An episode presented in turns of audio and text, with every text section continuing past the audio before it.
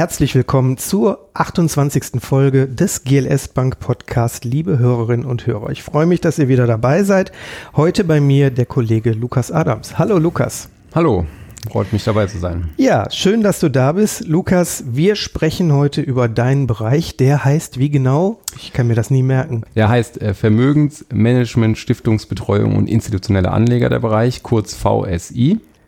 Und ich bin einer von zwei Abteilungsleitern. Meine Abteilungsleiterkollegin wäre die Frau Angelika Stahl.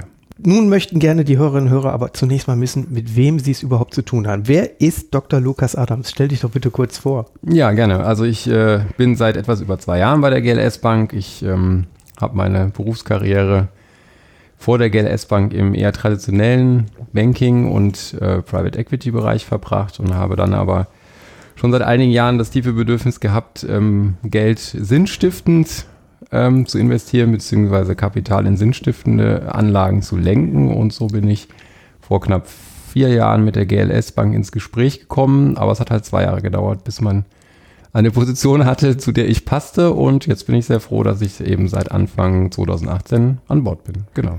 Ich freue mich, dass du heute dabei bist. V S I, ich kann es mir eigentlich kaum merken. Was genau ist die Abteilung V S I und was genau macht denn die Abteilung V S I in der G L S Bank?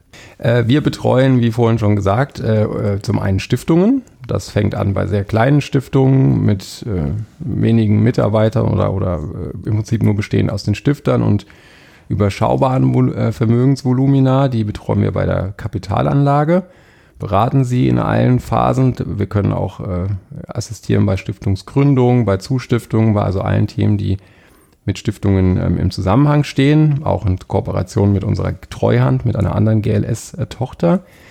Ähm, andererseits betreuen wir aber auch insbesondere, das äh, ist, ist insbesondere ähm, in meinem Team, in meiner Person konzentriert, ähm, große Stiftungen, also Stiftungen, die festangestellte Mitarbeiter für die Kapitalanlage haben und teilweise bis zu mehrere Milliarden Euro an Stiftungskapital haben, das in irgendeiner Weise angelegt werden muss, idealerweise natürlich sinnstiftend, deswegen arbeiten die Stiftungen ja auch mit uns zusammen.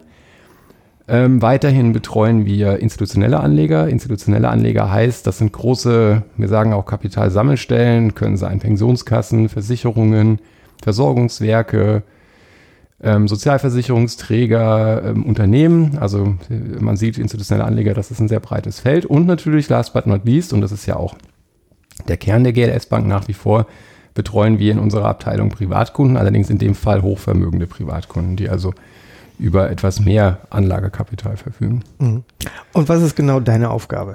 Meine Aufgabe ist einerseits ähm, die Abteilung natürlich mit meiner Kollegin, wie schon erwähnt, zu leiten, andererseits die, die unsere Marktstrategie mitzuentwickeln, also wie betreuen wir die eben genannten Kundengruppen, was entwickeln wir für Angebote für diese Kundinnen und Kunden, ähm, wie präsentieren wir uns im Markt. Ich bin relativ oft auch auf, auf Vorträgen oder ähm, Tagungen unterwegs, um die G L S Bank dort vorzustellen, und das ist so mein Alltag. Und unter anderem, oder man könnte sagen nebenbei, betreue ich auch noch einige äh, institutionelle Anleger. Also in meinem Fall dann insbesondere regulierte wie Pensionskassen oder Versicherungen. Genau. Und euer Team ist aktuell wie groß? Äh, siebzehn Leute. Genau, die sind verteilt über, äh, also in Bochum natürlich, in unserer Zentrale bekanntermaßen, aber auch bundesweit in unseren Filialstandorten in München, in Frankfurt, in Hamburg und so weiter. Jetzt haben wir eine ganze Menge Angebote aus der G L S Bank. Welche Angebote haben wir denn im Moment, die wir anbieten können? Also im Grunde genommen alle Angebote, die man, ähm, die, also die man ja jetzt auch schon kennt zum Glück, denn die laufen ja sehr gut. Also wir haben unsere eigenen Publikumsfonds, die Aktienfonds, äh, den Aktienfonds, den Klimafonds, den Mikrofinanzfonds, auch ein sehr interessantes Produkt. Wir haben auch einen Fonds äh, für einen dritten Anbieter, den Baumfonds. Das heißt, der firmiert nicht unter G L S, wird aber von uns verwaltet. Den haben wir für den Baum e V, einen Verband nachhaltig wirtschaftender mittelständischer Unternehmen, aufgelegt. Wir bieten darüber hinaus immer mal wieder Beteiligungsmöglichkeiten für größere Anleger oder die Anlegergruppen, die ich vorhin genannt habe, an. Das kann sein erneuerbarer Energiebereich, kann sein ähm, Ernährung, also verschiedenste Themen. Das sind teilweise auch unternehmerische Beteiligungen. Und wir bieten an ähm, die sogenannten Notes. Das sind, wie wir finden, sehr innovative ähm, Strukturen, und zwar funktioniert das so, dass die, ähm, da arbeiten wir zusammen mit der K f W und äh, Finance in Motion ist da äh, ein, ein Partner von uns, das sind die ähm, gemeinsam sogenannte äh, äh, Private-Public Partnerships äh, lanciert haben. Das heißt, hier wird Geld von Entwicklungshilfeministerien Deutschlands, Österreichs oder der Schweiz eingesammelt in, in, in, in den sogenannten Emerging Markets im Finanzsprech, also den, den Schwellenländern investiert. Und dieses Geld ist sozusagen, ich versuche es jetzt möglichst einfach darzustellen, äh, haftet zum größten Teil für die Projekte, die dort, also zum Beispiel für erneuerbare Energieprojekte in Subsahara-Afrika würde dieses Geld verwendet. Und von diesen, sagen wir mal, jetzt mal als einfaches Rechenbeispiel, würden hundert Euro dort investieren. Die kommen aus den eben genannten öffentlichen Töpfen. Und wir können wiederum noch zwanzig Euro von unseren Anlegern drauflegen, sodass wir dann nachher bei hundertzwanzig Euro landen. Der Clou ist aber, dass wenn dann irgendwas schiefgehen würde, denn wir, wir haben es ja, ja da mit Märkten zu tun, die nicht ganz so weit entwickelt sind wie beispielsweise Deutschland, dann würden erst die unteren hundert Euro in Haftung genommen, also die öffentlichen Gelder, und erst dann die privaten. Sinn dahinter ist, dadurch werden die Privatinvestoren natürlich incentiviert, eben in diese Märkte zu gehen, die ihnen eigentlich zu riskant wären. Sodass wir also Kapital, es schaffen, Kapitalströme in Märkte zu lenken, die sonst eben vom Kapitalmarkt schlicht und ergreifend ignoriert werden. Was sind so die, die, die beliebtesten äh, Formen der Geldanlagen im Moment? Das lässt sich so pauschal nicht sagen. Also bei den Großanlegern sind die eben von mir etwas, etwas langatmig dargestellten Notes tatsächlich sehr interessant. Die, die werden uns, also die können wir sehr gut platzieren bei, bei größeren Anlegern. Die sind leider auch für Kleinanleger gar nicht zugänglich für, für mich und dich, weil die Anlagevolumina einfach ein bisschen zu hoch sind an der Stelle. Wo fangen die an? Bei zweihunderttausend Euro hm. ist die Mindestanlagesumme. Das ist natürlich schon relativ, das ist kein Pappenstiel, das muss man ganz klar sagen. Ansonsten sind unsere Publikumsfonds, glaube ich, bankweit sehr beliebt bei allen Anlegerklassen. Naja, ich glaube, erneuerbare Energieprojekte, wenn wir welche haben, das haben wir nicht fortlaufend, sind auch immer, also nach wie vor und werden immer sehr populär mhm. sein. Genau.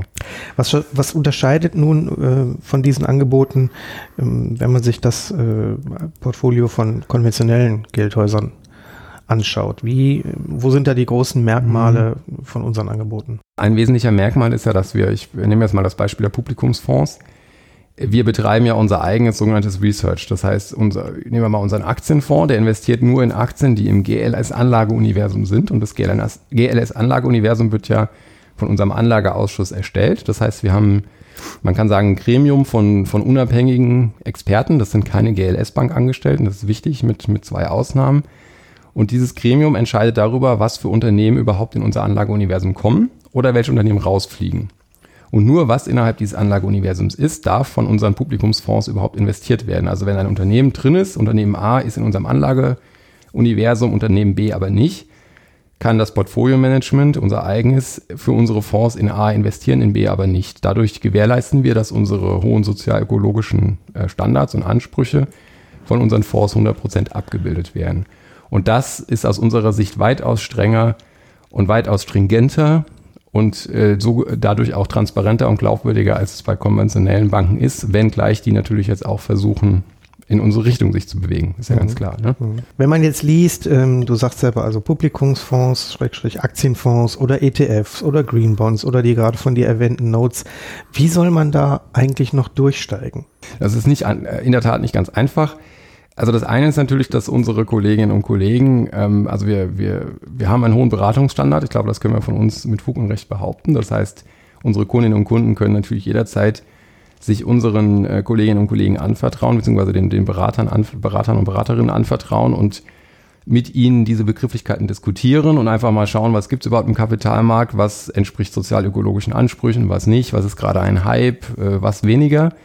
Ähm, das ist das eine, aber ich würde auch immer empfehlen, ähm, so halte ich es auch persönlich, wenn ich, ähm, ein emanzipierter Anleger oder Anlegerin sollte durchaus auch unabhängig von seiner, seiner oder ihrer Bank sich die Begrifflichkeiten einfach mal selbst ähm, erschließen. Es ist im Allgemeinen nicht so komplex, äh, wie es oft den Anschein hat, denn die Finanzindustrie versucht es oft komplexer darzustellen, als es eigentlich am Ende ist. Ja. Und wie geht ihr das an? Wenn also jetzt mal angenommen, äh, Kunde, Kunde A ruft an und sagt, mhm. Herr Adams, ich brauche jetzt mal einen Termin. Ich habe hier ein bisschen was auf die Seite geschafft oder geerbt et cetera. Wie läuft das in der Regel ab? Typischerweise würden wir ein persönliches Beratungsgespräch mit dem Kunden vereinbaren. Dort wird dann mit dem Kunden beleuchtet, wie ist seine momentane Situation. Das betrifft ja nicht nur das, sozusagen das Kapital, was er oder sie hat und anlegen möchte, sondern betrifft ja auch das Lebensalter, die Lebensumstände, vielleicht mit Familie, vielleicht ohne Familie oder früh in der Berufskarriere, spät in der Berufskarriere et cetera pp. Es gibt ja verschiedenste Umstände.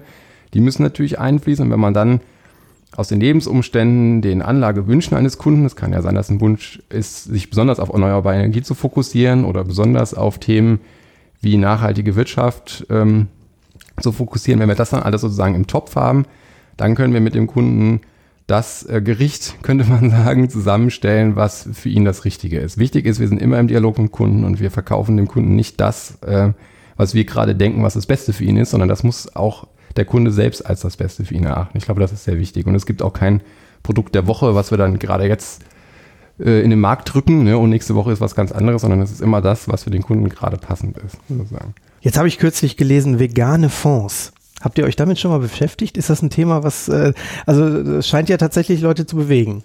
Ja, das kann ich mir vorstellen, dass Leute bewegt. Mir ist jetzt nicht bekannt, dass wir uns im Haus mit dem Thema vegane Fonds ähm, explizit schon beschäftigt haben, wenngleich wir relativ viele Veganer unter den Kolleginnen und Kollegen haben. Ich könnte also gut vorstellen, dass wir sogar in-house eine Nachfrage dazu hätten. Aber mir ist jetzt noch keine äh, Initiative in der Richtung bekannt. Mhm. Ein anderes Thema, was gerade sehr mhm. ähm, durch die Medien geht, Female Finance. Das heißt, stellt ihr auch fest, dass gerade bei Frauen der, der, der Beratungsanspruch äh, stärker äh, wahrgenommen wird? Ja, das stellen wir fest. Also wir haben ja sowieso, die G L S Bank hat ja, eine, hat ja einen sehr hohen Anteil an Kundinnen im Gegensatz zu Kunden. Ich glaube, da sind wir in der Branche, also ich, uns liegen keine Statistiken vor, aber man kann davon ausgehen, dass wir da ganz vorne mit dabei sind, weil wir einfach in der Breite feststellen, das klingt jetzt etwas pauschal, ist aber tatsächlich so, dass Frauen ihre, ihre Kapitalanlage, natürlich auch, natürlich haben die auch Rendite im, im äh, Gesichtspunkte im Blick, ist völlig klar. Sie haben aber auch in, äh, häufiger noch als Männer, das ist auch mein ganz persönlicher Eindruck, muss ich sagen, die Themen sozial-ökologisches Investieren im Blick. Das heißt, die fragen eher nicht nur, wie ist die Technik, was, was kriege ich für den Euro nachher raus nach x Jahren, sondern sie fragen auch, ja, was passiert mit meinem Geld und was hat es für eine Wirkung, was entfaltet es für eine Wirkung. Und deswegen ist äh, Female Finance für uns ein großes Thema und wir haben erfreulicherweise sehr viele Kundinnen, die wiederum selbst Beraterinnen von anderen Frauen sind in, in Themen der Kapitalanlage. Genau. E T Fs, man hört immer wieder, mhm. E T Fs gehen gerade durch die Decke. Mhm. Ähm, woher kommt dieser Hype? Naja, ich habe äh, ich hab mal ein paar Zahlen mitgebracht. Ich habe diese Frage ein wenig geahnt. Also erstmal, es ist, es ist tatsächlich nicht nur ein Hype. Wenn wir auf E T Fs gucken, ähm, ich habe mir gerade heute Morgen mal ein paar aktuelle Zahlen angeguckt. Momentan sind in Europa so, sagen wir mal, siebenhundertfünfzig bis achthundert Milliarden Euro in E T Fs angelegt. Das ist nur Europa. Wenn ich weltweit schaue, sind es über fünf Billionen U S-Dollar, die in E T Fs liegen. Also der Hype hat auch Substanz. Ähm, was macht E T Fs so attraktiv? Naja, es wird natürlich immer ins Feld geführt, E T Fs sind sehr kostengünstig. Das heißt, die, die Gebühr, die ich zahle, die laufende Gebühr, um einen E T F in meinem Portfo- in meinem Depot zu halten, ist sehr niedrig. Das stimmt.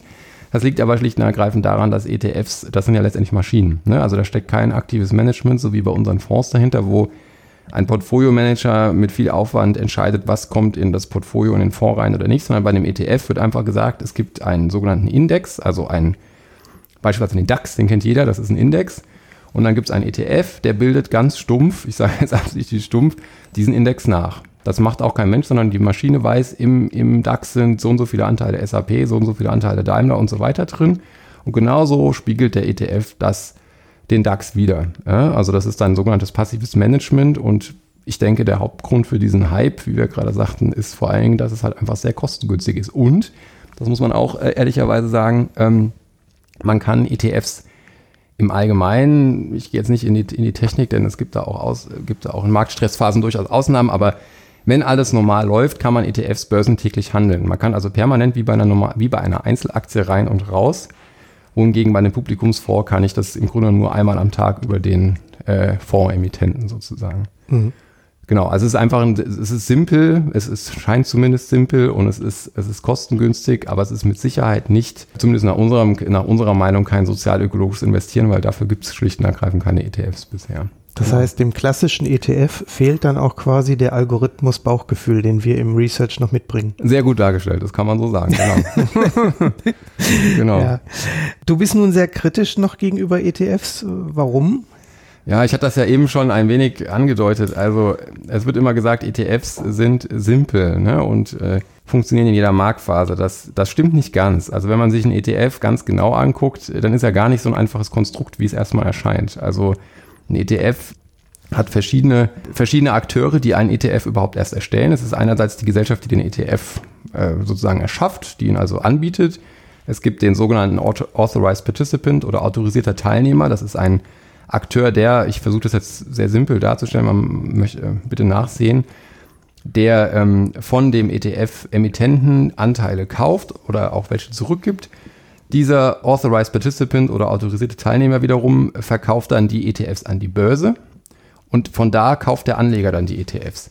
Man sieht also, da sind ganz viele Schritte dahinter und der Anleger sieht aber vorne, ich kann die einfach direkt über die Börse handeln. Was er aber nicht sieht, ist, dass hinten dran noch ganz viele weitere Parteien aktiv sind. Und man kann immer so Faustregel sagen, je mehr Parteien, desto mehr auch das Risiko, dass in Marktstressphasen, also wenn der Markt sich stark nach unten bewegt zum Beispiel, eine dieser Parteien die Funktion, die sie eigentlich erfüllen soll, nicht mehr erfüllt. Und in dem Moment ist der E T F gar nicht mehr so gut handelbar, wie es, wie es eigentlich den Anschein hat. Also das ist etwas, was mich persönlich etwas stört, dass hier etwas simpel dargestellt wird, was in Wahrheit gar nicht so simpel ist. Gibt es denn trotz all dieser überwiegend technischen Kriterien dann tatsächlich noch nachhaltige E T Fs? Es gibt nachhaltige E T Fs, ähm, und zwar genau dann, wenn es nachhaltige Indizes gibt, denn ich hatte ja vorhin gesagt, ein E T F muss immer einen existier- bildet immer einen existierenden Index nach. Es gibt Index Indizes, die sich Green, Green et cetera pp. Nennen, ja.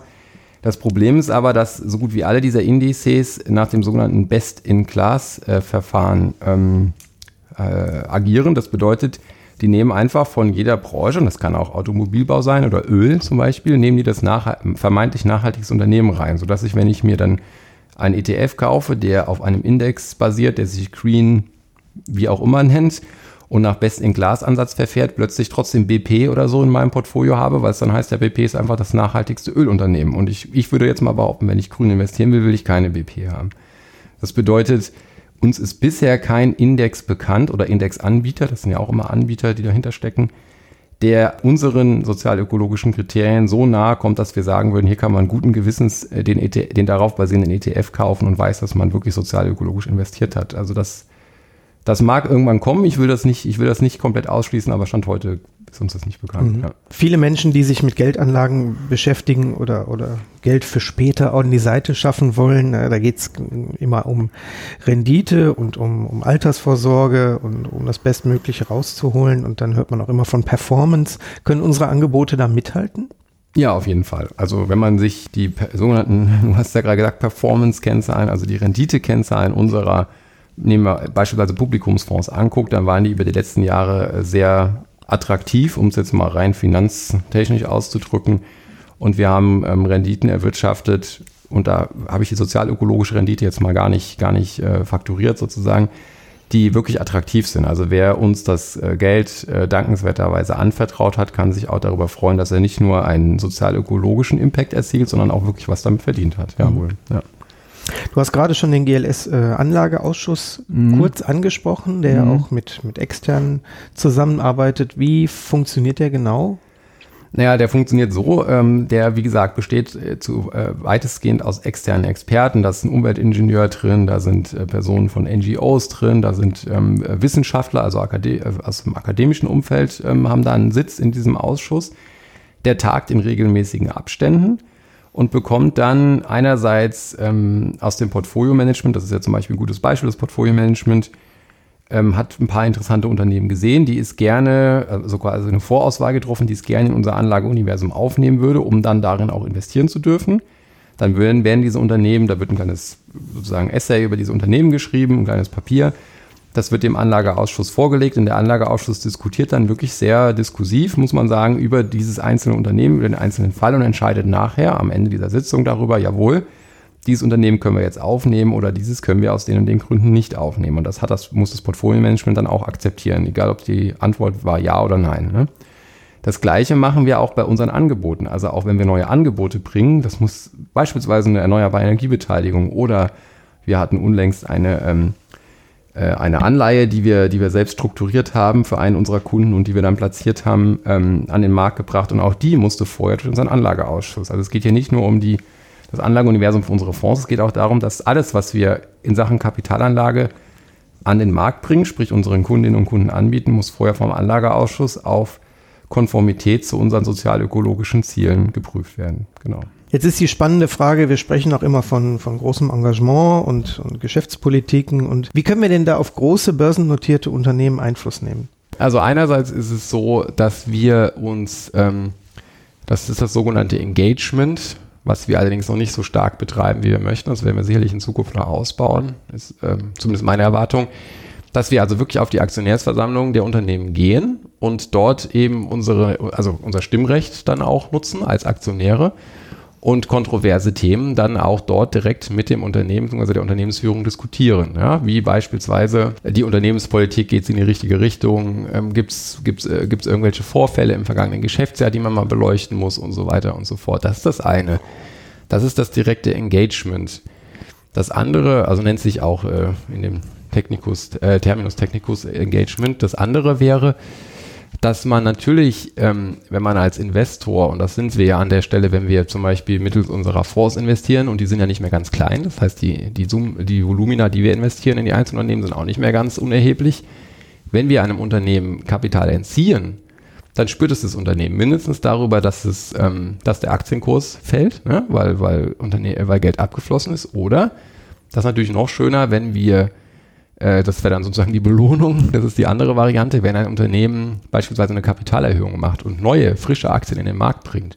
Und wir, das ist dann so am Primärmarkt, also nicht über die Börse, sondern direkt am Primärmarkt, äh, Aktien dieses Unternehmens in, in großem Umfang abnehmen. Dann versorgen wir das Unternehmen mit frischem Kapital und belohnen es sozusagen dafür, dass es eben sozial-ökologisch entsprechend unserer Kriterien gewirtschaftet hat. Das, mhm. Also das ist schon eine Form des direkten Einflusses, den wir den wir auch wirken lassen wollen, genau. Hast du da konkrete Beispiele, welche Unternehmen wir schon da ein wenig gelenkt haben in die richtige Richtung? Ja, wir haben ein, ein prominentes Beispiel.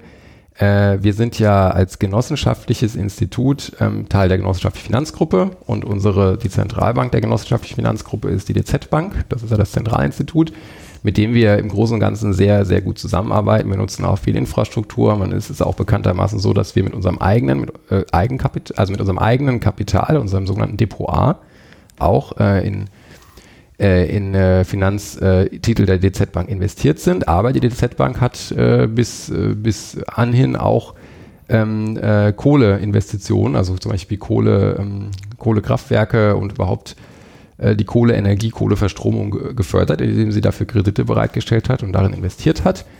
Das wieder, wieder, äh, zu, läuft natürlich unseren Zielen gänzlich zuwider, das ist offensichtlich. Und so haben wir auf die D Z-Bank über, über unsere verschiedenen Mittel eingewirkt, eben diese Finanzierung einzustellen, und haben damit auch durchaus Erfolg gehabt. Das ist ein Beispiel und ein relativ prominentes, denke ich. Was macht denn die G L S Bank für Stiftungen und andere institutionelle Investoren im Hinblick auf die Zinsentwicklung überhaupt noch interessant?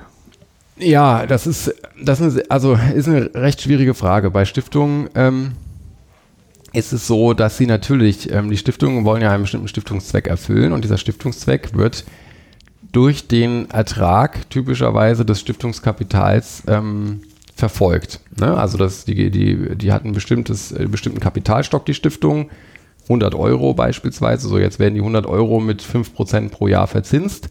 Ich habe also fünf Euro am Jahresende, die ich in die Stiftungszwecke investieren kann. Förderung, soziale Themen, Umweltthemen, wie auch immer der Stiftungszweck ausfällt.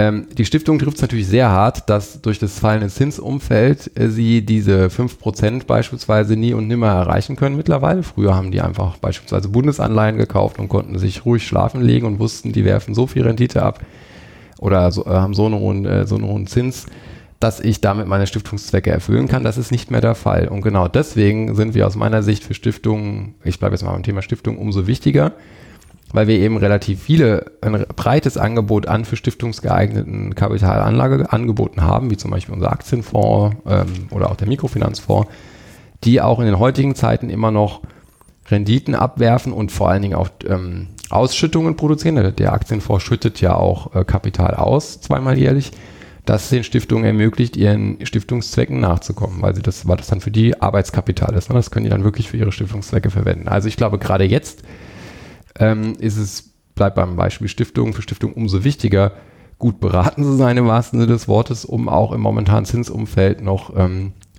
auskömmliche Renditen zu erwirtschaften. Und das Gleiche lässt sich letztendlich auch auf andere Anlegergruppen übertragen. Mhm. Denn früher, ich habe es gerade schon gesagt, konnte ich, es gab früher den risikolosen Zins. Ne? Also ich bin kaum oder gar kein Risiko eingegangen, habe trotzdem Zins damit erwirtschaftet, dem, von dem ich gut leben konnte.